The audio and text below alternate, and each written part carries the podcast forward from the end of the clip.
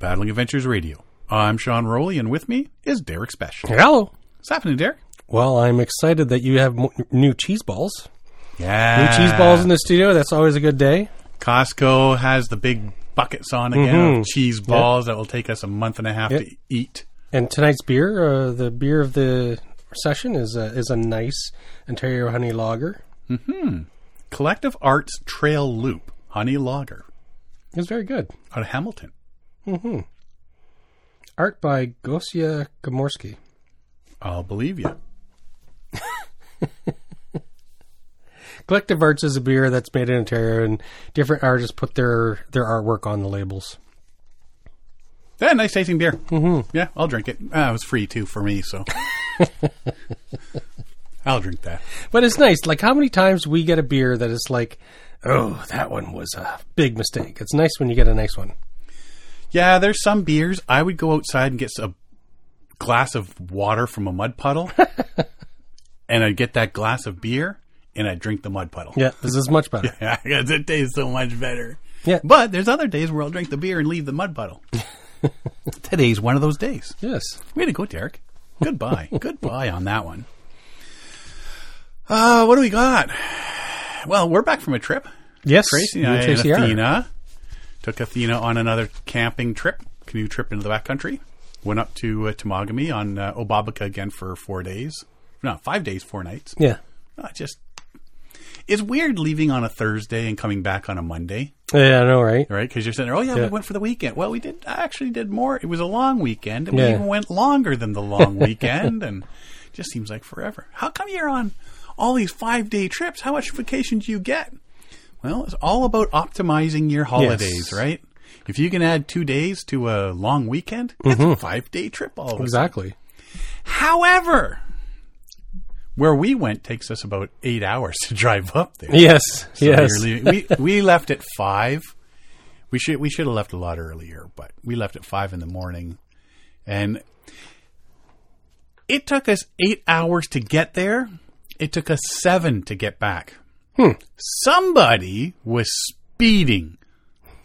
I don't know who it was, but apparently, at least a little bit over the speed limit to make a to shave an hour off. Yeah. So next time I know, go faster. It'll only take us six hours Exactly. to get back. But that was like my trip when we when we went north. I filled up the tank. We went north, and I ran out of gas, like on the way, like to a gas station after the trip. And when I got gas in Mattawa, that gas got me home and a week of driving to and from work. Mm-hmm. So I don't know where the extra gas got burned up. Maybe somebody siphoned some out of my car. I don't know. Maybe. Is that that? It's that dirt road. It's the dirt road is Oh, it really, it really uh, takes it out. forty kilometers of dirt road to get into Brent. Forty kilometers. Oh, luxury! I'll tell you about our twenty kilometers. Ten if you're if you're, you know, uh, yeah. So yeah, we we hit the road about five o'clock in the morning. Uh, first six hours are good. The last two are on bone jarring rock roads. Oh yeah. To say they're logging roads would be an insult to logging roads. uh, by the time we got, even coming out, by the time we got onto the smoother roads, Yep. I could feel my kidneys Oh yeah. were just felt like they were bruised, and your in your abdomen from all of a sudden catching your Tensing breath. and- yeah, yeah, all that tensing up on those. But uh, no, we made it up to Temagami. We were there early afternoon, and we always go to uh, see Alex Mathias up there. He's a native elder that uh, looks after the land up there. Mm-hmm. Uh, their family's been on it for generations, right? And so we go up there and and uh, chat with him and visit with him and that, and he lets us park our vehicle there, and then we That's head good. out on our trips Yeah. from there. And we usually make make time to. Well, we usually go for changing of the season ceremony, which Yeah. is this weekend coming. So we'll go up there, we'll spend a day with them or whatever, and then we'll head out and do a canoe trip, and then get back for the Friday, and then Saturday's the changing of the seasons, and then we come back the Sunday, drive home. But not this year. Not this year. We've got a, a wedding to go to apparently, and uh, you couldn't wiggle out of it. I cannot wiggle out of that one. If I did, then I might as well like not bother coming home. it's one of those ones. Sometimes you just gotta take one for the team and keep the keep the happiness in the house. Athena, um, we figured something out. This was her first backcountry, right? A second. Oh. Yeah. We figured something out because I always put the seats down because she likes to look out the windows. But she doesn't relax. She doesn't rest in the vehicle if the window, if, she, if the seat's down and she's on the seat. But we put the seats up because our back seats in our truck fold up. Mm-hmm. So she could sit and still see out the window or she could lay down Yeah. on the floor. She preferred to lay on the floor than There the, you go. the- so she had a great drive up. we got up there. Totally forgot Alex has a chicken coop. Oh, Somebody saw chickens for the first. what did she think of that? she is fascinated with birds. Mm-hmm. I don't know why. Uh, when we're taking a walk, like she'll stop and sit down and watch birds fly by. Yeah. Um, I mean, she's a rabbits. She'll just sit and watch and give a little chase, or squirrel. She'll do that. But there's something about birds that she'll just watch them fly overhead and stuff. Maybe she'll grow up to be a pilot. Ah, as long as she's not growing up to be, um, yeah, my dog just killed one of your chickens. Sorry. Obsessed with birds, so. But yeah, we, we stayed with Alex for a little bit and uh, went. Then we loaded up the canoe and headed on down the lake. Um, found our campsite and set up camp for the day and or Yeah. for the week, I guess. We saw like three garter snakes. Oh yeah. Yeah, uh, I well, we've seen a. you know, seen a few this year, too. You see one on your site, and then maybe the next trip you see one, and but yeah, we saw three in like two days. We saw some on our trip too. It Could have been the same, but probably not. Yeah. Yeah, yeah, we saw those two that were on the one point we Yeah. were we were checking out.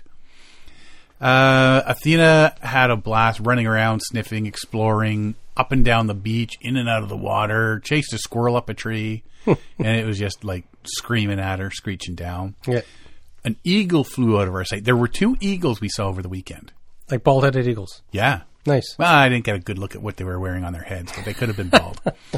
so yeah, two of them. Um, and it looked like they have. They were, we figured there's a nest up behind Okay. the site we were on, way back a, a ways, uh, because both of them headed that way, one right after the other. Yeah. So we figured it's got to be up there.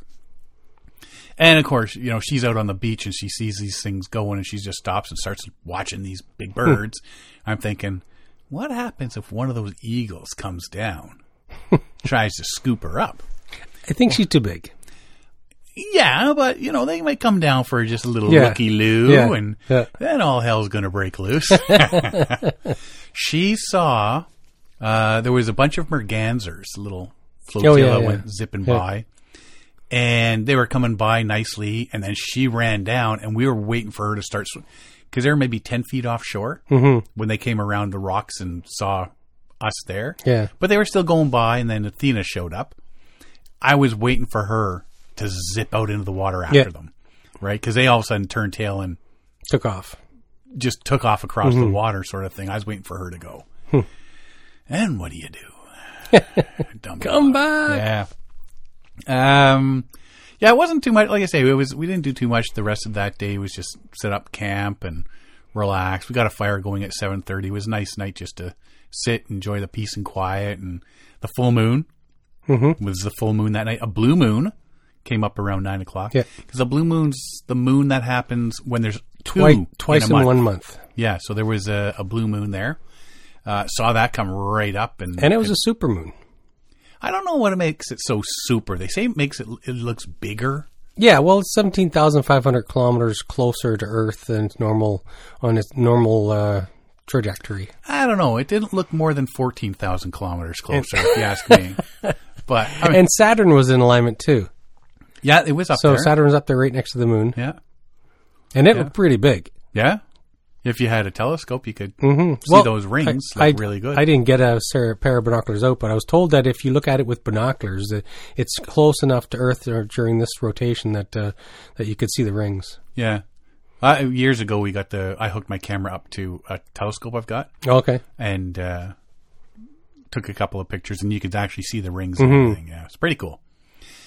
Uh, temperatures started going down in the evening, Yes. Yeah. Starting to get and chilly. Athena was shivering. Oh, Don't let her go swimming oh in yeah. the evening Yeah. when the temperature's going down. hmm She just goes running. She's learned to pee in the water. Oh, She'll be sitting there and then she'll run and she'll just be walking through the water all of a sudden and stop, pee, then keep on going. I have to drink that water. Ooh, why are you doing that right here? weird. It would be weird if it was once or twice, but no, Every time. it was like no, not every time, but Yeah. lots. So you have to be more selective where you No, it scoop up more your filtered water. Yeah, yeah, uh, yeah. So yeah, temperature started going down, so we noticed she was shivering a bit. So I just threw my one jacket over her, and she Yeah.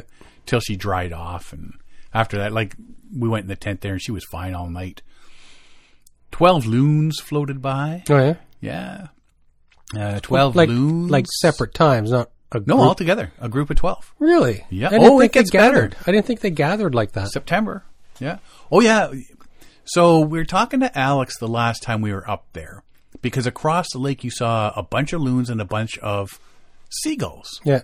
So what happens is the big lake trout and stuff down deep chase up the herring, which chase up Oh, something okay, yeah, else, which then the loons start scooping and scare them, and then the seagulls swoop down and get the Huh. remains, Yeah. sort of thing. So it all starts with the lake trout at the bottom Yeah. Mm-hmm. pushing everything up. These shoals of fish, right, come Yeah. shooting up, and it, the loons get in on the action. Oh, and that's all. So if you want to go fishing, just find out where that thing is and try to get ahead of them. yeah. So because- go find the seagulls and loons, and and you're going to see the fish, big fish coming up. Yeah, hopefully you're not going to catch a seagull or a loon. Yeah. Exactly. Eh. That would suck. Yes. Uh, so yeah, they went by, and then yeah, uh, the mergansers went by again, and we just sat there by the fire, relaxing. Watching all kinds of wildlife. the the birds go by, and the noises, and the moon, and called it a night. wow. Day two was up at eight a.m. and I did some black and I've been getting back into black and white photography. Okay. Um, I mean, it's great for architecture and stuff, but I'm trying to do some more black and white landscape stuff and whatnot. So I haven't. I, I've really put my photography on hold for about five years now, Okay. which is, I mean, you look around all the pictures all around us here, right? Uh, so yeah, I said, yeah, I got to get back into the swing of this. It's a good outlet for a creativity outlet. Uh, the sun and the fog were up, so I was doing some fancy dancy, different stuff like that. Let Yeah. Tracey sleep an extra while, but again, it was an early, easy, relaxing morning. Nothing big. A giant V of geese flew over. Oh, you know how they're usually the season. noisy, Yeah. quiet, Oh. no honking, no nothing, and they were just above. Uh, I was going to say street level, uh, tree level, Yeah. And all you heard was the whoosh, whoosh, Yeah, the whoosh wings. Hmm. of all the wings. And there was probably a good fifty or so Wow. geese, and all you hear was this, like Swishing. in unison. Yeah. whoosh, whoosh, whoosh, Neat. whoosh. It was really cool. Huh. And yeah, there was no honking, no nothing. Yeah. So, yeah, they're they're uh, heading south there, and um, we went out for a paddle. We ended up paddling a little ways uh, up the uh, Wakimika River, check out some stuff. Saw some birds, bugs, frogs. Saw a muskrat. Oh, cool. Yeah, Tracey, well, is that something swimming over there? And I'm looking at it, thinking, oh, it looks like a log. And then all of a sudden it started going again. oh, no. Yeah, that log's swimming. alive. That log is swimming. Got some pretty good logs up here. Uh, saw the mergansers again. They're, ju- they travel. Yeah. They're like everywhere. They do their rounds. Yeah. Uh, coming back, the wind was in our faces. There was white caps, and we we learned that last time, and we never pay attention. If you want to go exploring, go before noon, because between noon and one, the winds start. Yeah. We will never learn that. what do you want to do? Ah, well, let's just take it easy this morning, and we'll go out this afternoon. Yeah. Oops. should have got up early and gone out 1st No, no, why would we do that? Uh, but you know, we get back for some afternoon hammock and photo time. I did some more photos and stuff. I put a couple things on a rock, flat rock. Changed my lens, get things set up before I took my other lens and put it back in my case. Between me setting up my thing and putting my lens in the case, a big gust of wind came up, blew a whole bunch of stuff, including my one SLR lens, right into the lake. I was sucks. not happy. I I nothing's like that. In all my years of doing photography, I've never had that issue where I've Yeah. dropped a lens. Uh, so basically, what I did when I got back, I was you know ticked off, Mm-hmm. but I just oh, dried it off as fast as I could. Dump, made sure there was no water inside, and then uh, yeah, sort of opened it up a bit and let it sit there and between the warm air and the breeze coming through, sort of let it dry out, so all the fogginess that happened disappeared and on the inside. I can see there's a bit of a mark on the inside. I'm hoping that I can just take the lens pen and Yeah. and wipe that off. Hopefully, it's not on the other side where the little water piece of was. grass or dirt or something. Yeah, so hopefully that's all it is. But otherwise, eh, man. anyway, it happens. Yep. Um, yeah, so you know, like I say, did some photo and hammock time and evening fire after our, our dinner, and we were sitting there. There's nothing like sitting under a tarp as the thunder and lightning. Oh, come you in. got some rain, did you? We did not. Oh. We were sitting there on the beach, and Tracey says, I saw a flash up there to the northeast of us. And we watched as a lightning storm to the northeast kept going east. Huh. We watched, we had the full light show, but no, we couldn't hear the thunder, Yeah, too far away. and there was no rain. Is just this, like, just on the other side of the mm-hmm. hills was this really cool lightning storm. Neat. Cool for us because Yeah. it wasn't Yeah, you're, happening you to weren't us getting wet. we weren't getting wet. So yeah, we, we sat there and watched that for a while. Uh, the moon came out, but clouds had rolled in, so it sort of gave it that spooky, Yeah, yeah, yeah. spooky feel with the line of clouds in front of the the moon and that sort of stuff. Did some some photos, and uh, Miss Little Miss uh, Eagle Eyes and whatnot can apparently see and hear really well in the Oh. dark, chasing toads and this really tiny mouse. We have no clue how she even saw it hmm. in the dark. Yeah.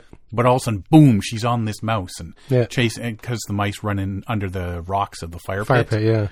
So she's just staring at that. So it's like, okay, yeah, you get away from that fire. But even big toads, she's just hmm. all of a sudden, boom. Yeah. If you're going, and we've had the issue before where Tracey's up on the thunderbox Yeah. at night, and there's noises in the bushes, hmm. and it turns out to be a toad or something like Yeah. that. Well, if you're going to the thunderbox, day or night, Athena follows, and she will sit there while you do your business. I'm here to protect you. Right? Go ahead, do your business. I'll keep an eye out. That's awesome. So it's like, where's the dog? She's up here watching me pee. awesome. Okay. uh, so yeah, we just did the relaxing thing around the fire until it went out and called it a day.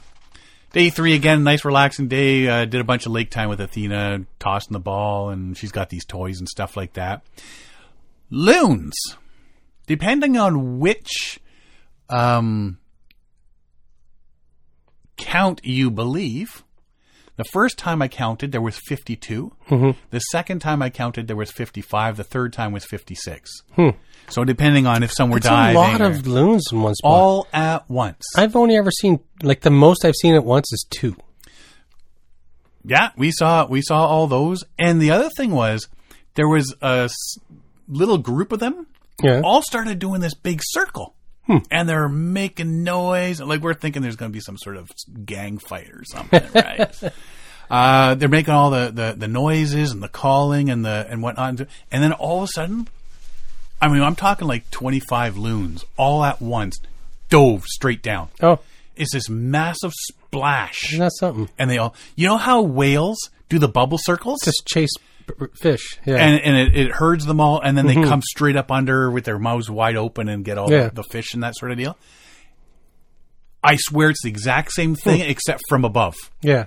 and then all these loons dive Isn't that something? straight down to get all the bait fish. And I suppose they're gathering together because they're going to migrate too. Well, I asked Alex about that because that's what I was, was told was that they all gather to fly south, but he goes, mm-hmm. no, they don't fly in flocks. Hmm. They fly in pairs. Huh. So if they're gathering, it's not so that they can all go at once because that doesn't happen.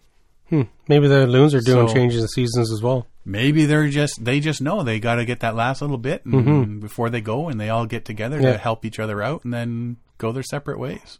Don't Huh. know.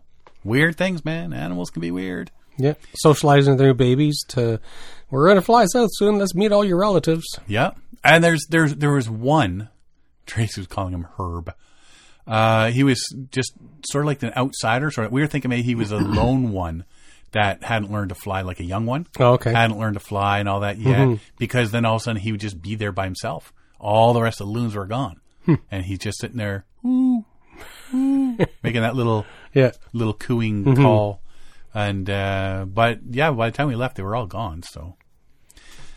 Um, That's a lot of loons in yeah, one spot. yeah, It's crazy. It was huge just watching them all. Like you can't even get them all into one photo. Mm-hmm. You had to do a couple of photos. Just like, eh, cool. Wow. Uh, we decided, you know, again, once the just before the winds picked up, that we would uh, cross the lake and go up the uh, up to the north end of the lake. To the there's the Spirit Forest up there, and uh, it's an old growth forest, pine Okay. and stuff.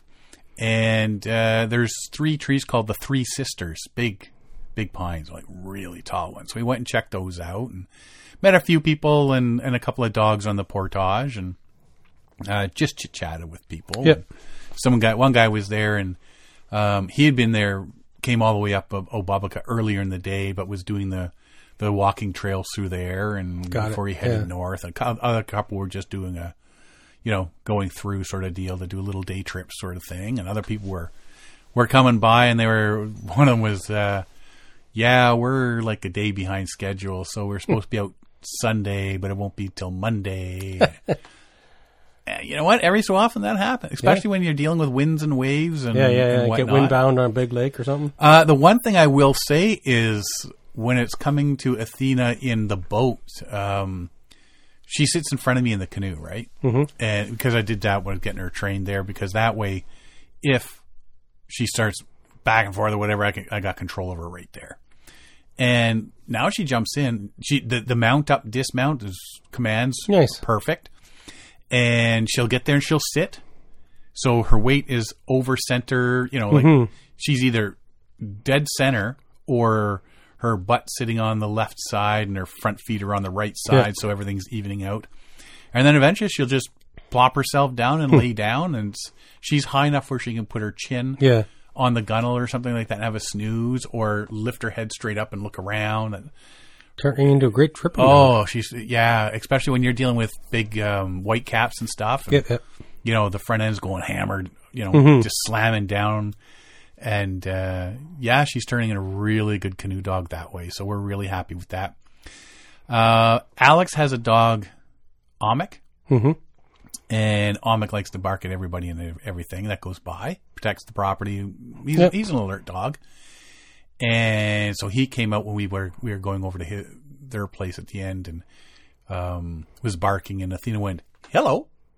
And before I could say dismount, I'm like, no, you don't go. No, well, there's a dog there, Dad, so you don't matter anymore. And out she went. We- It was shallow water, Yeah. but I would hate to think of if there was a drop off at Yeah, the end yeah. of his dock because, uh, yeah, that would not have been Zip. that wouldn't have been as good for her. Hey, it's deep here. but you know what? Like I say, I mean, when she's in the canoe and she's following ninety nine percent of the the commands, Yeah. I'm I'm putting that as a winner winner Yeah. chicken dinner sort of thing. Uh, but yeah, we met a few people and chatted with some people, and there's a big ceremonial site up there that they usually do cots at the the changing of the seasons. Uh, so we checked that out. Tracey's never been. It's a really nice big um, rock site, and Yeah. big flat rocks right out on the water and everything. It's a really nice site. And yeah, we headed back in the big wind and the waves and took a nice little nap in the hammock. you know, it's just nice to do that. I watched the eagles fly over again, and uh, yeah, you listen to. Sometimes people will go by in a boat, or somebody will go by in a Yeah. canoe, so, you know, whatever. And uh, so just relax. Had the after dinner fire again, and Athena had her first proper meal. This is day three. So she when she work when she's at home, we put food down for her in the morning. Yeah. but she usually doesn't eat it till like five five thirty at night. Yeah. and then we'll you know even then doesn't eat the whole bowl. Um. So Thursday when we got up there, we put the food down. She didn't eat it. Friday she sort of half ate some, and then Saturday she finally ate A full meal. a full bowl. but I, and we're we're sort of thinking, well, when I go up there, I didn't eat anything the first night. yeah, you just Uh, exactly. Yeah, I yeah. had something the second night and really wasn't hungry the third night. Yeah. You know, uh, so I got to think maybe she's doing the same doing thing. the same Yeah. sort of thing. Um, but we're seeing that she's doing it. Maybe she might be time for change her food. She's getting bored with it or something. Oh, okay. Our old dog did the same sort of thing, so we changed it into something Mm-hmm. healthy, a different brand sort of thing with different flavors or whatever, and wean her from one to the other, and um, hopefully she'll be good. But uh, yeah, you get concerned with how much she's running around, and then Yeah, she's quite eating. active yeah. Very active, right? Uh, so then we decided, you know what, well, a bit peckish, because what do you do at eight thirty at night when you're peckish in the backcountry?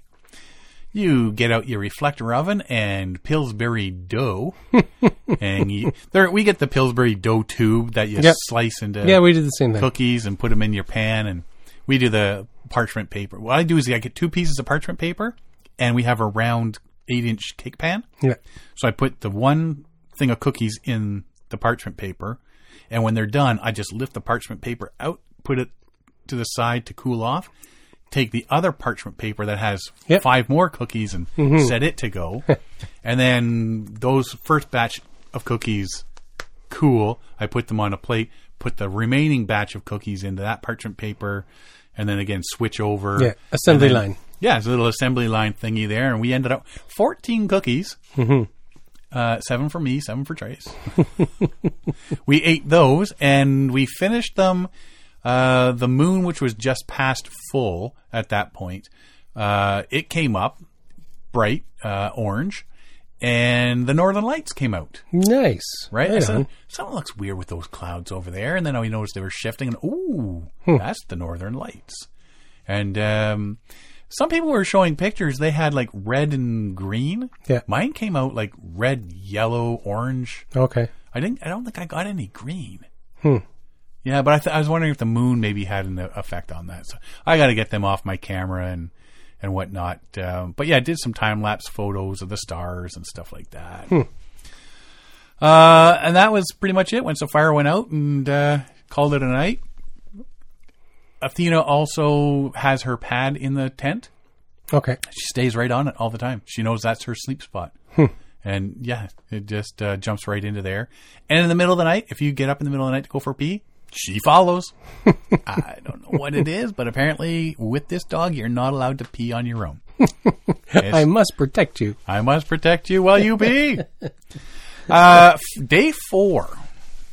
I figured I'm getting up early and I'm going to go catch me a trout for dinner. I was on the water just after eight. I was back at camp at nine with a nice 20 and one quarter inch lake trout. And it was a big one. It was, it was nice. So I cleaned the trout, got a little fire going because all I was going to do was bake. So I just usually put uh, a little bit of lemon pepper on the inside of the trout. Yeah. I, you know, cut the head off, cut the tail, fins, and clean all the gunk out from the inside. Mm-hmm. Uh, pat it dry and put some um, lemon pepper spice on the inside. Then wrap it in tin foil and put it on the grill over the fire. Yep. Nothing special. Nothing. Because you want to taste the fish, right? Yeah. And so we got the fire going. I cleaned the trout. Had her, just about to wrap it in tin foil and that. And uh, Alex decided to pay us a visit. Nice. Jumped in his boat, came around to see how we were doing and what was whatnot. And uh, so yeah, come on up. We're going to cook fish. And so I already ate breakfast. And well, come on up anyway. Have a chit chat. So we did. And there's another uh, person we've met. Uh, her name is Sonia. She does some um, solo trips. So she'll come up a week early, do a solo trip like we were doing, and then ends up at Alex's place for the change of Change the of season ceremony. So she knew where we were. So she came around for a visit as well. And I said, hey, grab a piece of uh, floor here and we'll get you a plate with some fish when it's done. and so, yeah, four of us had that one fish, and there's a little bit left over for the dog. Yeah. She loves trout, apparently.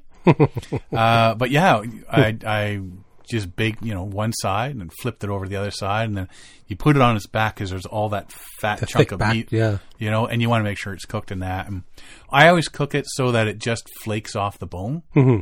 and because you don't want to overcook it either. No. Um, but yeah, so I really, and I'm sitting there looking at Alex, who's been eaten fish like this for 35 or 75 years, Yeah. right? His entire life. I'm thinking, oh, I know it's going to be half raw inside. But no, just pulled it out and the, you know, you're holding up the ribs and the Yeah. backbone and whatnot. Perfectly done. Nice. It was really nice tasting fish. Um, so that was breakfast, or in, I guess Alex's case, it was second breakfast Yeah, yeah. right? Uh, but that was pretty good. And then yeah, once they uh, they headed out, we just relaxed for a while, puttered about camp before we started to pack up uh, mid afternoon. We watched the eagles flying around again, and and we uh, loaded up the canoe and headed back up to Alex's place. Uh, we were just going to spend the night there. We are going to throw the uh, the tent on his beach and camp the one night before packing up and heading out. And uh, we ended up chatting with him and uh, his daughter and and son-in-law. There were um, they were there, so we were just chit chatting and cut darker. And Mike McHugh from uh, Friends of Temagami, Yep. he showed up Nice. because he's up for the week to help Al get stuff ready. And uh, so he's chit chat with him. Next thing you know, it's like kind of late. He's Alex uh, has a couple of cabins there. Okay. Says, you know, I just, just jump into the cabin for the night. Use that instead of setting up your tent. Because you know, smart thing would have been to set up the tent and everything first. Yeah, yeah. But no, we just get to chit chat and yeah, um, had a couple of beers and talking about different stuff about the lake and stuff. And uh, next thing you know, it's like two in the morning. yeah, I'm not setting up the tent now. uh, spent the morning, next morning, day five, packing up and chit chatting and stuff. So when we were getting ready to go, um, stuff in the house is packed. Athena knows something's happening because why we got all the camping going gear here? going here, right? I open up the garage door, and she's sitting at the front door watching. So we have that goal post for the back of the truck. Yes. It fits in our um, where we where our hitch goes into, Mm-hmm. but it looks like you know a giant letter Y with a bar across. And Yeah. that we put the back of the canoe on that, and then we have our regular roof rack on the on the cab of the truck. The minute I brought that out, that goalpost out, uh, it's uh, Yakima Yeah. goalpost. I brought that out from the garage and put it in the truck. She was going mental, just nuts. It's a trip. She knew exactly what was going on. So the day we packed up from Alex's, uh, we were I getting everything all in the truck, all ready to go, pack, everything packed in there, and then went down, got the canoe, put it on the truck. Boom! She was in that truck, ready to go, because she knew, oh, canoe's on the truck, we're going somewhere. Well, yes, you should have known. We're Going home. Hey, we came here with it on. It means we're going home with it on. So you're in a bit too much of a hurry. But uh, no, she was all ready to go, and uh, yeah, we said all our goodbyes and had a really good week. And uh, only seven hours to get home. Yeah. Yeah, couldn't believe that. Great extra long weekend. And you know what? Like, I mean, we could have gone and done a whole bunch of portages and do a loop or something like that. But it's it's nice just to Just to relax. just to relax and you know um, just to to sit there enjoy being in nature out of the city Yes. you know enjoy each other's company and i mean that's one of the things is that Tracey goes one way and like sometimes our schedules don't match so you don't really get a big time to just sit down and talk and stuff like that so you're just sitting there around the fire and chat about this that and the other thing Yeah. and you know having you know catch up sort of deal so that's really nice to do and Athena is really getting the hang of this canoe tripping thing. Yeah, she's that's I think awesome. she's enjoying it more than we are. you know, just yeah, she just goes out Everything's an adventure, right? has an absolute blast. So yeah, it was it was really good to get up into Temagami and uh, saw Lake. a lot of wildlife. I'm like, I'm amazed that you saw so much. Yeah, we didn't see any like big the big mammals and all that. Yeah. right? Yeah. Everybody wants to see the moose, the deers, Yeah. the bears, all that sort of stuff, and there are lynx in the area. Oh yeah. Yeah, and there's a couple times that Athena perked her head up, mm-hmm. and again did the looking like there's Yeah. something there, There, I just don't know what. and you know lynx are pretty quiet; Mm-hmm. they're going to avoid you anyway. Um, but I'm wondering if maybe they're because I know Alex they've gotten pictures of them walking through the the property, like Yeah. past the cabin sort Yeah. of thing, right? And uh, maybe going to go check out the chickens. but uh, yeah, I mean, everybody wants to see the big ones, but I'm happy with seeing the birds and, and all that sort of stuff, right? So, especially a couple of eagles, that Yeah. was pretty cool. Uh, yeah, and you get the ravens and all that too, right? Yeah. Any any animals, just being able to see them. Yeah. I, I Very prefer- awesome. That's so cool. Yeah. Uh, and then unfortunately, we had to come home. Yes. Yeah, back to work. Till next time. Sigh. oh,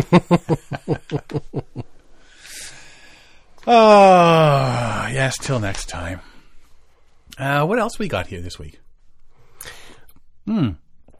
Uh, we're going to do a whole bunch of listener email stuff. Oh, are we? We are. Uh, I'll accept one thing. So, one of our listeners, Chad, had sent this little thing, said you might want to check this out. And we like this because it, if it gets people out on the water and stuff like that, we're happy with it. Uh, Baltimore. Uh, Baltimore Blue Way will have eight water trails connecting the various forms of recreation with a vari- with various branches in the city's harbor. Uh, the city skyline viewed from the water, paddling alongside historic ships, floating wetlands, getting a selfie with Mr. Trash Wheel. And all that by paddling less than one mile from the spot, um, said Adam Lindquist, Vice President of the Healthy Harbor Initiative of the Waterfront Partnership. That's in Baltimore. Leading a convoy of non motorized watercraft through the inner harbor to unveil plans for the new Blue Way, Mayor Brandon Scott, a Baltimore native who grew up knowing better than to test the waters tainted by pollution. And that's, I mean, you hear that in a lot of cities. Yeah. You know, you don't want to go in that water because it's polluted. And we talked about that one with the big snapping turtle Oh, yeah, the yeah, guys yeah. saw. And it's just, Yeah. that just proves the waters are getting less and less polluted. And all these, these Mm-hmm. Things are coming back. Things are starting to come back, right? Uh, he says, I remember what it used to be like. We would come down here and there would be nothing but floating trash. Hmm. In the last five years, the mayor says the city has reduced sewage overflows that reach the harbor by 97%. Wow. That's, That's- huge. that's- yeah. Yeah. Uh, pumping new life into recreational opportunities there. Says, I saw jellies. I saw fish. He says, we saw things that we want to see continuously coming back, and one d- one day we'll be able to swim in the harbor. Not most days, but every day of the year. Yeah. Well, I mean, that's what you want. Why have this great thing in the city if you can't use it, right? Uh, so right now there are no launch sites within five miles of the inner harbor, but that will change this spring when they plan on opening one at Rash Field Park and another in Canton. A dozen such access points in both the inner harbor and middle branch are envisioned with the goal of adding more places to load and unload, along with creating much needed parking. And that's the other thing as well, goes hand in hand, unfortunately. Yeah. You can have all the boat launches, but if you don't know where to park your car, right? Yeah. Uh, with such an increase in recreational paddlers over the past few years, it's great to see these big cities starting to do this. And this isn't the first city to do it, but it's really nice, you know, to see the benefit of creating access for, for paddlers. I think a lot of cities are realizing that you know with, with the path path past practices with uh, with the littering and when with sewage, open sewage going into the waterways. Uh, like I know, like out when I lived out west, Victoria was had a program on to clean up, and I know Halifax had a big program there. You know, they're doing starting to treat all sewage instead of dumping it into the ocean, and and so it's. Uh, I think a lot of cities are realizing it's like we have a resource here we should be caring for, right? right? And honestly, if you can get people out on the water, then they're not demanding you build them a new rec center. Yeah, they don't need a new stadium, rec center, soccer Right? field, whatever. Yeah, get them out on the water. Let them enjoy it. Build that for them, right? Yep. Because people are doing that. Uh, added benefit is that they have to clean up the environment to make sure the water is clean so people can use it. So realistically, it's a winner, winner, chicken dinner. Uh, people benefit, environment benefits, and uh, the city benefits. Well, think about uh, now. It I haven't heard it this year, but say five years ago, it was it was constant. Uh, beaches all along the Lake Ontario waterfront are being Oh, yeah, closed E. down. E. coli yeah. blooms and this, that, the other thing. Yeah, It's like, yeah. and it was like you know all beaches closed, and it's like, what are we doing? How we? How is it so messy? Yeah, it's disgusting, but Geese don't help, but you know it's also Yes, human waste. There's a lot of human waste. yeah. Um, so, uh, Chad, thanks for uh, sending us that one. Yeah, we appreciate these Yeah. numbers. Uh, Travis, he sent us an email. Says he lives on the East Coast in Maine and heads north for the good paddling. All right. uh, he's interested in what kind of gear we use when it comes to paddles, canoes, and packs. He's getting back into tripping. He used to do it, but now he's getting back into it. Yeah. So for canoes, I have a Swift Swift Prospector 16. I mean, it's an all around great canoe, tandem or solo. Like I, I was saying there, I went out fishing the other morning and I just sit in the back seat facing forward and I can paddle that thing solo. Um, if it's getting too windy, you want definitely want some weight in the front. So Yes. Yeah. grab a dry bag, fill it with water. Or I've done that. I've thrown Yeah. a log in the front. I've thrown a rock in the front. you know, uh, throw a dog in the front. Yeah. There you go. Uh, it carries a lot of weight, so it's a great boat for canoe tripping. Um, you know, it, it's all around. Uh, I also have a Swift Osprey solo canoe. I don't think they make the Swift Osprey anymore. I'm pretty sure they don't I don't know. because I that I think everything went to those uh, the pack boats. Mm-hmm. They started doing that so they can sit lower and stuff. But night light, nice lightweight canoe for solo trips. Uh, when you know your you know your portages are going to be long, hilly, and rocky, it's nice to have that yes. Oh yeah. lightweight one. Only drawback I've ever noticed with this is my Osprey likes to turn into the wind. Oh yeah. So if I, you know, I mean, if you want to cut those the the waves because you're trying to head that way, you know, mm-hmm. like at a 45 degree angle or something like that, Yeah. you're trying to cut the winds, or the, the the waves and the wind. It wants to turn right into that wind, hmm. so it becomes a bit of a a hassle. And I know a lot of people will. Well, just get yourself a kayak paddle. Yeah, no. you know, it's it's it's a good way to get your uh, your paddling skills. That's Yeah. for sure. So, Yeah. so those are my two main uh, canoes that I I use. And I've got, I've got uh, it's it's getting on twenty years now. I've got a Holy Cow canoe. Uh, are they in Acton? Wherever they are, they're in Ontario. Holy Cow Canoe Company. I've had that fourteen footer since two thousand and four, I think, and uh, so it's been it's the basically the daily driver for the family. But now that the kids are older and getting bigger, we've the last three years we've rented uh, three seater canoes, and uh, so I'm contemplating buying a three seater, but uh, it's it's a lot of money, so uh, it's cheaper just to rent for now. well, we just noticed Swift Yes, you were telling me about Canoe and that. Kayak yeah. is having a Don't sale tell people. Don't tell people. this weekend, but they don't have any 18 foot six uh, Kevlar fusion boats on. uh, yeah, up on their Georgian Bay Yeah. store there, they've got a uh, a clearance sale. So like they got getting rid of some of their old rentals. And Yes, stuff. yeah, But we were looking at those 18 six uh, foot six. Uh, I think this was Keewaydin. yeah. Thirty five hundred bucks. Eh, That's 30 not too bad of a price. and that's got a third seat in it too. Mhm, yes. So thirty five hundred, bucks. they're regularly five grand. They're going. They're used. but They're going for Mm-hmm. for for thirty five hundred bucks. So I get, I have a second canoe. It's uh, this one is more. I'm sort of, I, I want to redo it. It's a cedar canvas. It's a 19 built in 1952 in Peterborough, Ontario. It's a cedar paneling, cedar cedar strip with uh, canvas, and so it's a it's a really old canoe. And uh, but I don't really use it much. Occasionally, I'll give you twenty bucks for it. Thirty. and uh, Fifty is my final offer. I've also got a backcountry custom uh, kayak. Oh yeah, the skin on frame kayak. Yeah, yeah, by John Boblick. yeah. So I've got one of those. So those are my boats. Uh, paddles. My main paddle is a beaver tail paddle. I don't even know who makes it. Uh, I've had it forever. Um, it's a heavy duty one. It's takes a beating, keeps on going. It must be at least twenty, at least twenty years yeah? old now. It's heavy wood, uh, and there's like a six inch crack going right up the middle from the bottom. But it's not your favorite split. canoe. Yeah, it's it's it's my favorite my favorite paddle.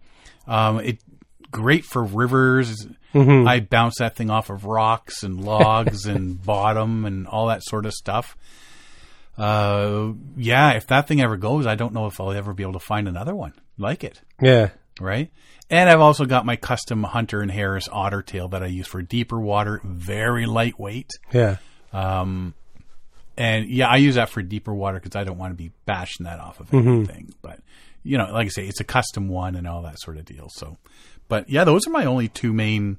I mean, I got some like Canadian Tire brand Yeah, in yeah. a pinch, I'll, those I'll are use the those are the spare paddles. They're something. Hey, I'm going to get into a sketchy section here. I'm going to use that crappy paddle. Yeah, because if it breaks, I don't care. I'll Yeah. just go buy another one for twenty bucks. down the, yeah, yeah, yeah. I, I think the ones sometimes one of the ones I think we got are ones they sell people for their power boats that because you, Oh. you should have a Yeah. paddle in it just in case. It's basically a twenty dollar disposable paddle. Pretty much, yeah, Yeah. yeah, yeah. but uh, yeah, those are those are my two main paddles.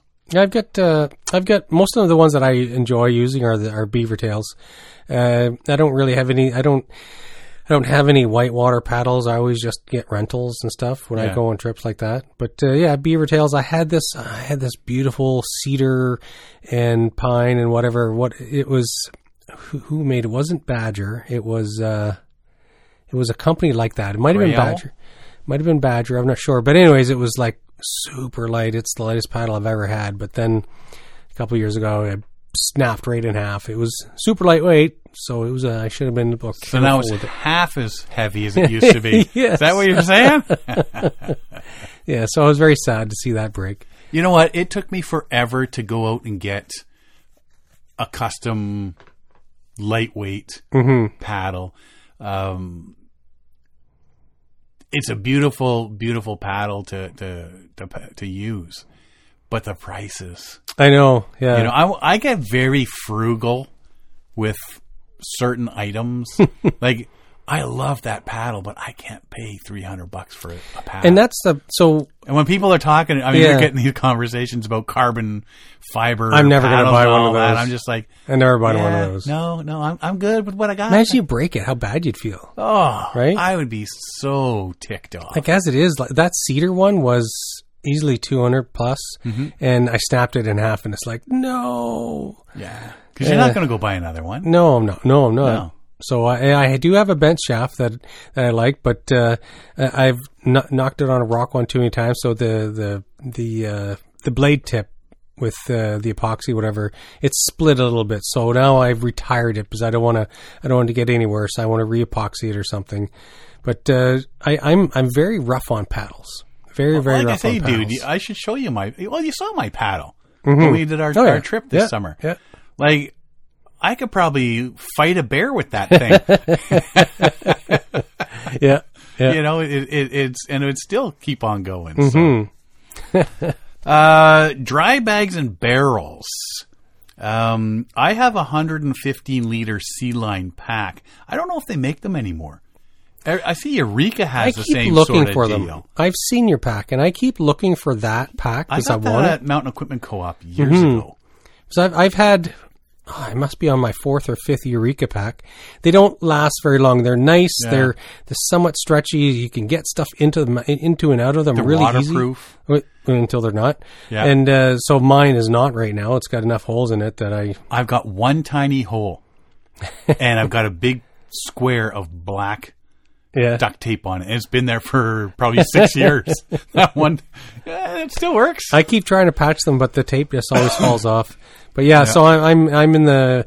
I've got a. I've, I don't know what brand it is, but it's like a SealLine pack, but it's tall and skinny. It's really hard to pack. I don't like it. Yeah, I like my 115 liter because I have not been able to find the 115 Mm-hmm. liter SealLine. It's hard to find a decent pack that you enjoy. Yeah. that's waterproof. There's a lot of other nice ones, like what the one Kevin Callan had. The Ostrom he was packs. selling. It was nice pack. Yeah, Tracey's got one of those, Yeah. but they're not waterproof. No. So we had to go and get her that internal bag, which is waterproof. Mm-hmm. Yeah. But trying to pack, It's tough. oh, Yeah. good lord! It's I I invent a couple of swear words when I was packing that, you know, because you can pack it right one time. Yeah. awesome, this is going to be great. We got all everything in here. Go on your trip. And day two, when you're supposed to move to a new lake, trying to pack that right Yeah, again, you ain't happening. ain't happening. I need a second bag. Yeah. but that SealLine's been my, my go-to pack for years. Um, I do pack stuff in smaller dry bags and then put them inside the pack for organizational Yeah. purposes. Right. So like I'll have all my kitchen stuff in a dry bag or something Mm-hmm. and then I can put that in. I got my clothes in the bag. That goes in. I got, you know, food bag. That goes in. Yeah. Uh, first aid kit. That goes. So everything's like, mo- so I can just grab a bag. Yeah. And I don't know why I've never done this before till this weekend. All my rain gear, I usually just pack on the top or something like that. That's what I do too. I actually just put it in a bag, a zip or a, a, a dry bag. Mm-hmm. So all Tracey's rain gear, all my rain gear, squished it down tightly into a bag and Yeah. then stuck it on top. yeah. Rather than there's your there's your your jacket, there's your pants, Yeah. there's my there's my pants. Why would I not just put that, except for weight purposes? Yeah. you know now now you got that the weight of an extra dry bag. Yeah. but whatever. I always packed them loose on top because I thought, Yeah. well, these are good. Last go in because if I get caught in the rain, I need to reach in and grab it really quick. Well, see, and what I did was I left them in that dry bag, Mm-hmm. and then I could just lay that. If it looks like rain, I just lay the dry bag on top of our gear. Yeah. So then I just unclip it and pull our stuff Yeah. out, and it's not, you know, well, wind blows, It's there not, goes your pants, Yeah, everything's everywhere. right? That sort of deal. Yeah. So sometimes it just takes a little bit longer for things to soak in. um, so yeah, and I also have two barrels. Uh, one's a bigger Eureka barrel. I've had that for years as well. Uh, and it's got the harness on it. And I bring that for longer trips with more people Yes. because I can stick more stuff in. If somebody's got something extra, there's room in there for that. You know, so um, you know, it maybe helps out somebody else. So instead of bringing a full extra pack each, Yeah. we combine into one. So you end up with two big packs in a barrel, sort of deal. I also have a smaller barrel, um, which if we're going for you know five days or something like that. That's our kitchen barrel. Okay, so our yeah. food's in there, Yep, and yep. the dog food's in there. We put in some like cups and plates and that sort of Mm-hmm. stuff in there, little doodads and whatnot goes into there, and it's just an easy, lightweight, small, Yeah. small barrel, right? Uh, and then I have my Pelican case for my camera gear. So that's a big extra weight. Like I, I, I do a lot of photography just on my phone. Yeah. Uh, I used to bring a camera years ago, and then I kind of got out of it. But it's it's that extra pack that you have to keep secure, you have to keep dry, you have to keep closed all the time, and and so yeah, I, I never got in the habit of carrying a lot of camera gear. But that's your, you have a you have a hobby, you, you do photography, so mine is just casual photography. It's surprising the amount of stuff I take on my phone. Mm-hmm. And I think that's part of the reason I ended up stop bringing my camera gear. But it's just like, you know what? I'm losing it on all that Yeah. extra stuff I enjoy. So that's Yeah. Mm-hmm. why I started bringing it again. I- and yeah, I used to. How I don't know how I haven't been bitten in the butt all these years with getting the camera soaked. I never had waterproof cases and everything for my. Yeah. SLRs and Oh, okay. and all that. It's just throw into a camera bag and hmm Hope for the best. if it if it rains, put it in a garbage bag over it. Yeah. Right. That's how I've always done it. And so I finally said, you know what? I'm just going to go buy a Pelican case and cut out all the holes and Yeah. everything fits in there, sort of deal. And that's what it is. Um, and if I'm base camping, I'll also bring a smaller backpack for day tripping. Yes. Right. So yeah, if, if we're on if we're doing a, a big route, I don't need the day bag. No. Right. Base camping though, like you need if you're going for a trip somewhere, you got to well, you need a first aid kit, a flashlight, some fire starter, some matches, some Lunch. snacks, and water and water filter, and Yeah. you know all the stuff that you might need during the day while you're out doing right something. and so that's that's perfect for for the day tripping uh, backpack Mm-hmm. Um other than that that's that's it It's always nice to have a decent tarp. A decent tarp that, like, I, I always have a spare tarp with me. It's really high quality. It's like a 9 by 12 And it's just like it, I can just whip it out if you're on a portage, starts to rain or, or whatever, right? So Yeah. it's, it's always nice to have an extra tarp. uh, if it starts to rain i just put my canoe upside down against a tree and stand under it hopefully it doesn't rain too long Yeah, yeah. because you know then you're going to want to sit uh, so uh, Travis, I hope that answers some of your questions. And uh, yeah, if you're up this way paddling, let us know. We'll see if we can hook up or something. Yeah. Um, I'm going to leave this one for last. I think What's that? that one. Oh, Uh, Clint actually just sent me this one today. I wasn't aware of this because you know I've been out of town. Uh, after more than 50 years, iconic Minneapolis paddle sports and outdoors retailer Midwest Mountaineering announced it's closing its doors. I never heard about them. Oh yeah, yeah. But in Minneapolis, if you, uh, if you're in in the outdoors, then you would have known about these people. So, Midwest Mountaineering owner Rod Johnson uh, made, made the decision after a few years of slacking sales. I mean, pandemic and all that sort of stuff, right? Uh, he's announced his plans to close the store this October. Uh, he's seen sales decline for the past seven years as consumer shopping styles have changed. Increased expenses and competition from manufacturers selling direct and big box stores like REI and Dick's Sporting Goods. The margins simply aren't there anymore. And that's a problem with like a one off store. Unless you're a chain Yeah, sort of thing, you need to be making a lot of money. So uh, he says a lot of our customers are over 50 and uh, were our customers back 40 years ago, he says. We've tried to get a lot of younger people more into the outdoors, but you're competing with busy schedules the younger people have and screen time. Oh, yeah. Online sales is huge. So I wonder why they don't just continue online. I guess if you're going to get a Wenonah canoe, you can just go right to Wenonah instead of them, right? Closing marks the end of an era for one of paddle sport's longest running paddling stores. So, Midwest Mountaineering was one of the truly exceptional indie outdoor stores in North America, says Bill Cooper of uh, Wenonah Canoes. Every department had a curated selection of products their staff understood and most often used themselves. There you go. Which is perfect. That's if what your you're staff losing. uses that, then they can tell you, yeah, this is really good. You can buy that one, but it's going to cut out within a year.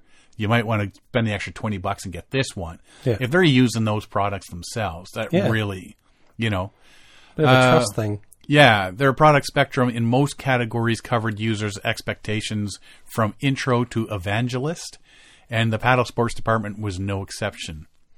Store was an early partner with Wenonah and later Current Designs. From iconic staff and the best brands available for over half a century, they shared their passions, expertise, and advice. Store and staff embodied their longtime tagline, Ask Us, We've Been There. Mm-hmm. And that's exactly it. You don't want somebody trying to sell you a canoe that's never paddled before, Yeah, right? yeah, yeah, exactly. And right? unfortunately, there there's a lot of that that happens in these big box stores, right? So uh, Johnson told his 40 employees, which is down from a peak of about 100 in the store's heyday. So they, yeah, they downsized 60 s- staff. Uh, he's uh, said, you know, told them his plans to, to close, as well as holding a going out of business sale through October 8th, liquidating nearly $2 million of outdoor gear and apparel. He plans to market his four buildings that are home to Midwest Mountaineering to apartment developers. Oh, there you go. Plans to start a nonprofit focused on people being nice to one another. Hmm. Midwest Mountaineering started in 1970 when Johnson hitchhiked to California and came home with a backpack full of climbing gear and sold it all in just seven days.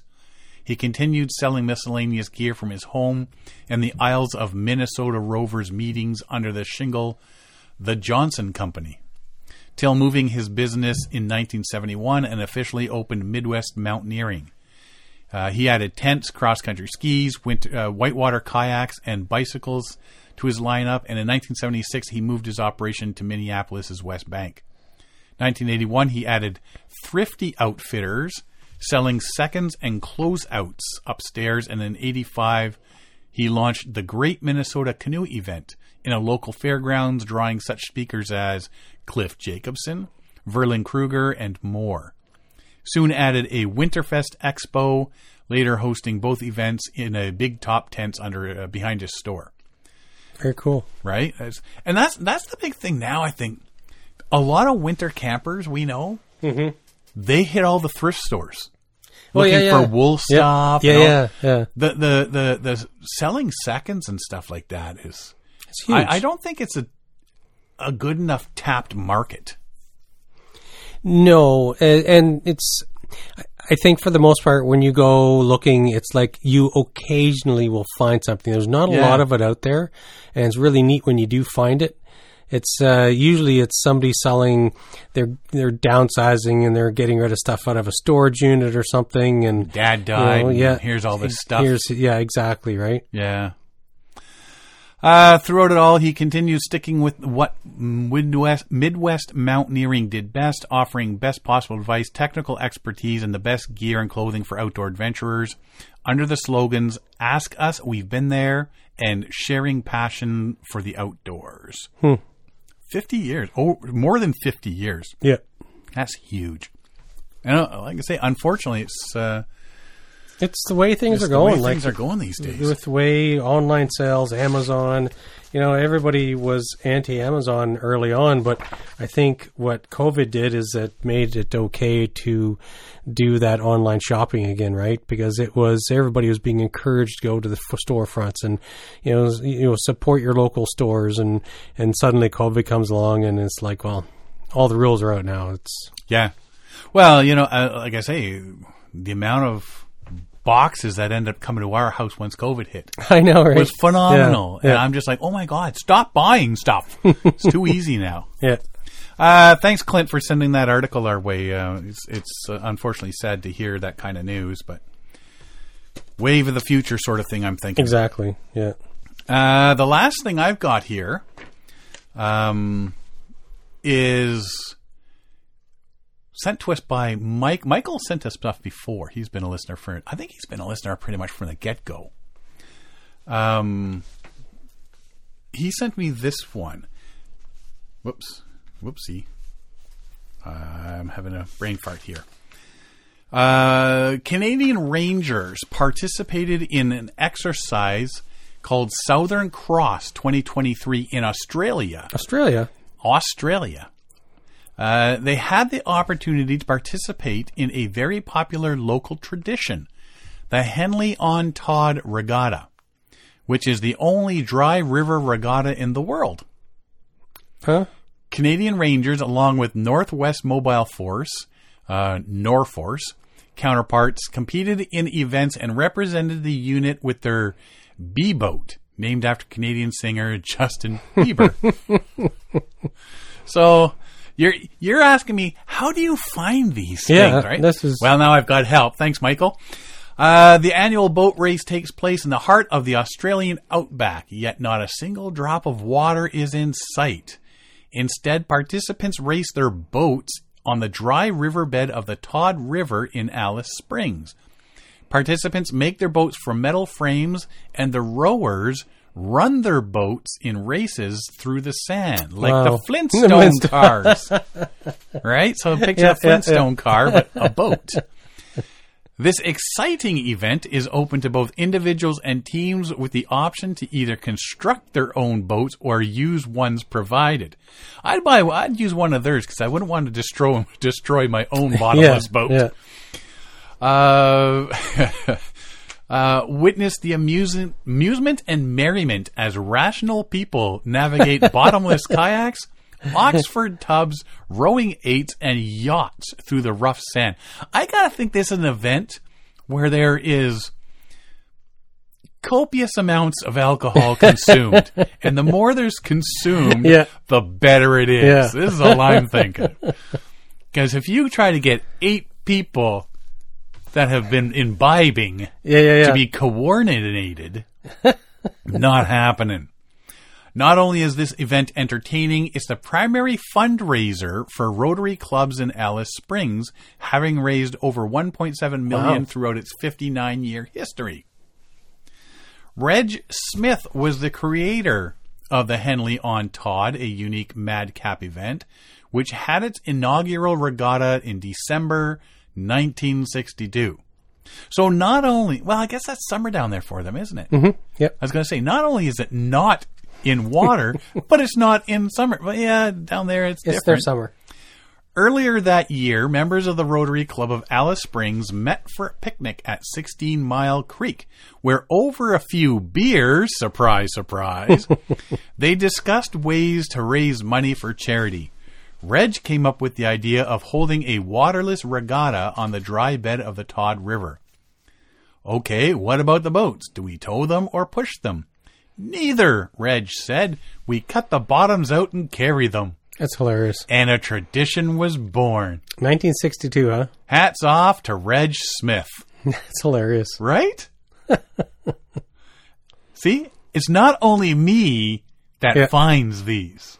Well, look, and they get uh, they got a group of Canadian Rangers going down there too to be part of the uh, the 2023 race. right? I mean, they were down there for something else, but to get them to do this, Yeah, these yeah. Canadian Rangers, hilarious. right? That's uh, yeah, that was that was pretty pretty funny. But that that'd be something if I was I'd do that. Mm-hmm. I'd probably die of heat exhaustion Oh, know, or right? stroke or Yeah. whatever. But and, yeah, yeah, beers, disgusted over beers, of course. But yeah, how funny would that be? Just watch it. And you know there's got to be alcohol involved. Yeah, yeah. And the more there is, the better it's going to I'm be. just visualizing like a Flintstone cartoon with your feet sticking out of the bottom of the car, but in this case, it's a canoe with the bottom missing. right?